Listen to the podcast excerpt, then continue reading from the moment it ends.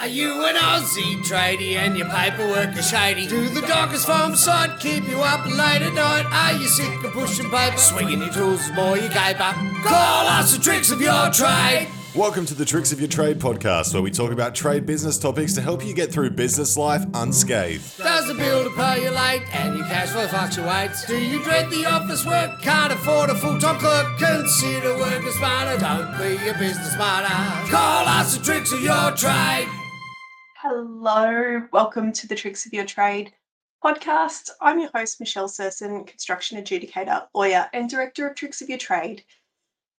Today on this podcast, I need to talk to you all about negative variations because there is this crazy thing happening in the industry at the moment, and I think it has a little bit to do with builders who are stuck under fixed price contracts trying to find ways to mitigate their losses. So, what we're seeing a lot of happening is uh, for trades that are replaceable trades, uh, so either labour only trades or where the supply component is relatively low risk from a warranty perspective.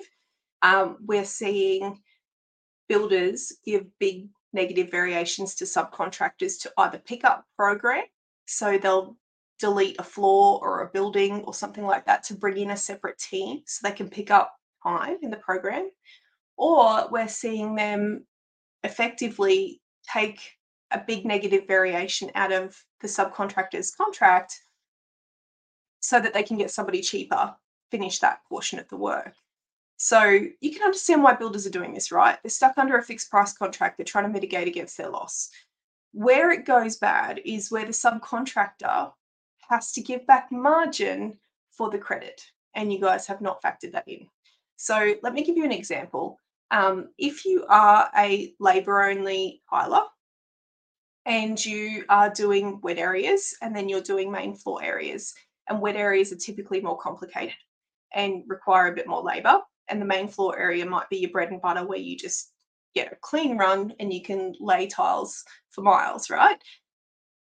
The issue is if you have in your pricing for the project put in a standardized rate for floor tiles and a standardized rate for wall tiles, regardless of where those tiles are laid, uh, then you could find yourself in a situation where you are giving back um, the bread and butter work if it's deleted. So, from a pricing perspective, you need to have every component of your work as a standalone profitable item. Another example would be a blocky. So, if you're a bricklayer or block layer or a masonry contractor uh, and you had party walls in the scope and the builder replaces them with an AFS wall panel system or something like that.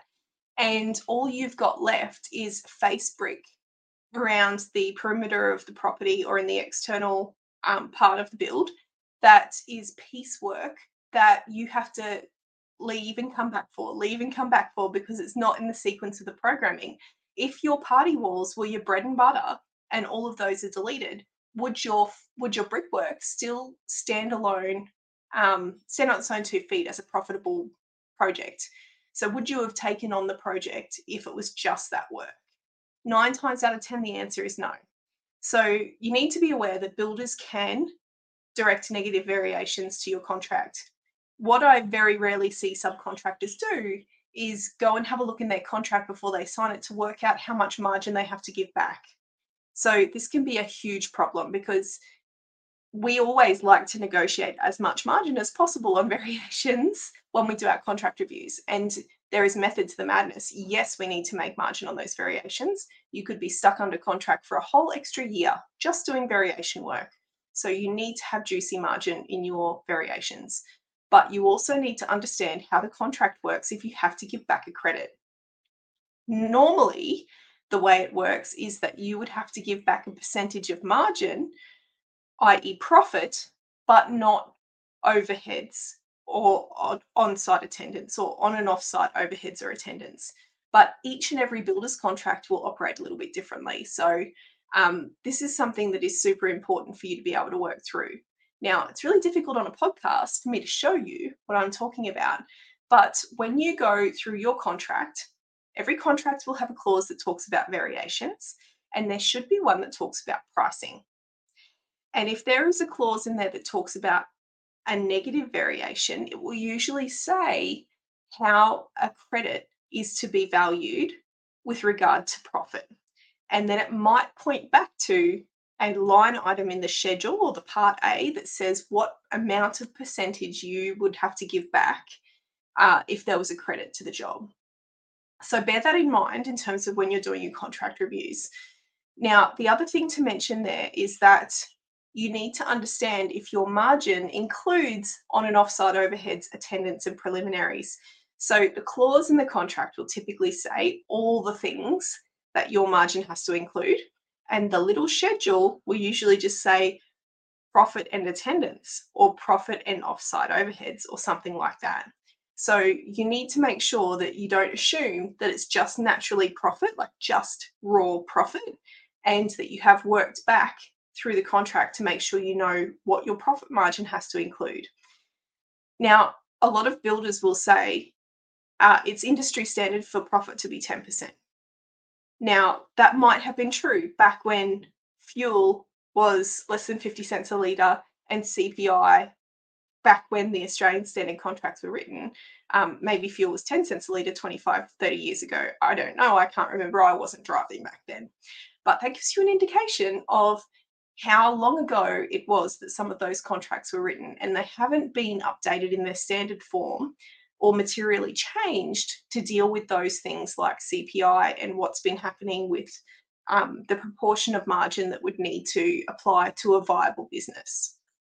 So, when you are looking at your contract and you have to convince the contracts administrator that you shouldn't just be paid 10% or 5% margin, they will say to you, Well, we can't even get 5% margin and we're the builder. But what you need to say to them is, You get margin on my variations so what you give me for margin, you should get from a compounding perspective under the head contract, if it's a head contract variation. Uh, the other thing you want to explain to the builder is that you have an entirely different risk profile with your business. So a lot of builders in Australia build via project management means. So they don't have all of your staff on their payroll. That would be an ordinary, if the builder had a risk profile like your business, they would need to employ tradespeople on the payroll. The only real tradespeople builders usually hire are apprentices and site managers. Sometimes you will see builders hire form workers or scaffolders if they want to have trade components that they, they handle in house. It's not very common because a lot of builders moved away from that because of personal injury liability. So, builders typically use the project management style of building that means that they don't have staff like what you've got. The builder's entire company might only have managerial staff, project management, commercial management, accounts people, and the site managers. And you, on the other hand, have got probably 30 to 40 workers who you're sending to job sites on the tools who are applying to the construction on site award. So you have got allowances that you have to give them. You've got to pay redundancies if they leave, all of those things. So the risk profile for your business is exponentially different. Your business is also affected if the job turns from a non union job to a union job. And then you suddenly have to pay all those workers extra entitlements. So communicating that to the builder is so important that, hey, this overheads or offsite overheads or attendance component that it's talking about here in this contract is not nothing. It's actually pretty close to 26% for most trade businesses. So, um, and when I say 26%, I'm talking very generally in terms of when we talk to accountants about typical subcontractors' businesses where they have 20 to 40 staff on the payroll and they have an office, they have insurances, they've got electricity bills, they've got vehicles, mobile phones, all those things. That is the value of overheads usually based on a proportion of their revenue. So uh, that figure is so important for you to know. If you don't know that figure for your own business, that's something that you, I really recommend you work through with your accountant. Try and work back based on your costs from your accounting software um, what you need to be having in terms of margin on variation. So you need an, a raw profit value, so a gross profit percentage, and then you need to know what you need to add to that for your overheads. So, this is a pretty short podcast, but I really just wanted to drill down and say don't just sign your contract knowing that you're entitled to get variations. You need to know whether or not you can actually get margin on your variations. If you can confirm that you can get margin on your variations, you need to know what percentage margin you get and whether that percentage includes overheads and attendance or whether it just includes profit in in a strict sense.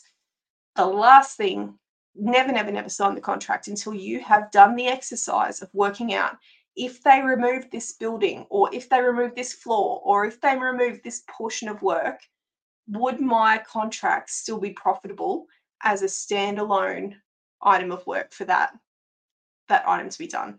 And go through the contract and work out for yourself what you would have to give back as a negative variation and what profit you would have to give back with the negative variation.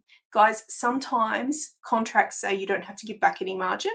The master builder's subcontract says the subby gets to keep the margin. That's just one contract in a quagmire of contracts in the industry, most of which say you have to give the builder back the margin too. So bear that in mind when you are signing your contracts and make sure you know what you're doing before you sign up. If you need some help with this, reach out. That's what I'm here for. If you have any questions about what I've talked about on this podcast, feel free to drop me a good old fashioned email at questions at tricksofyourtrade.com.au. If you would like a systematic approach to your contract administration and getting paid, head on over to our website and check out the Subbies Toolbox. You won't be disappointed there. And just one last time, our web address is www.tricksofyourtrade.com.au.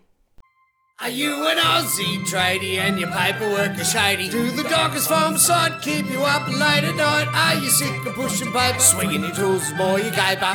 Call us the tricks of your trade. Welcome to the Tricks of Your Trade podcast, where we talk about trade business topics to help you get through business life unscathed. Does the bill to pay you late and your cash flow fluctuates? Do you dread the office work? Can't afford a full-time clerk? Consider working smarter. Don't be a business martyr. Call us the tricks of your trade.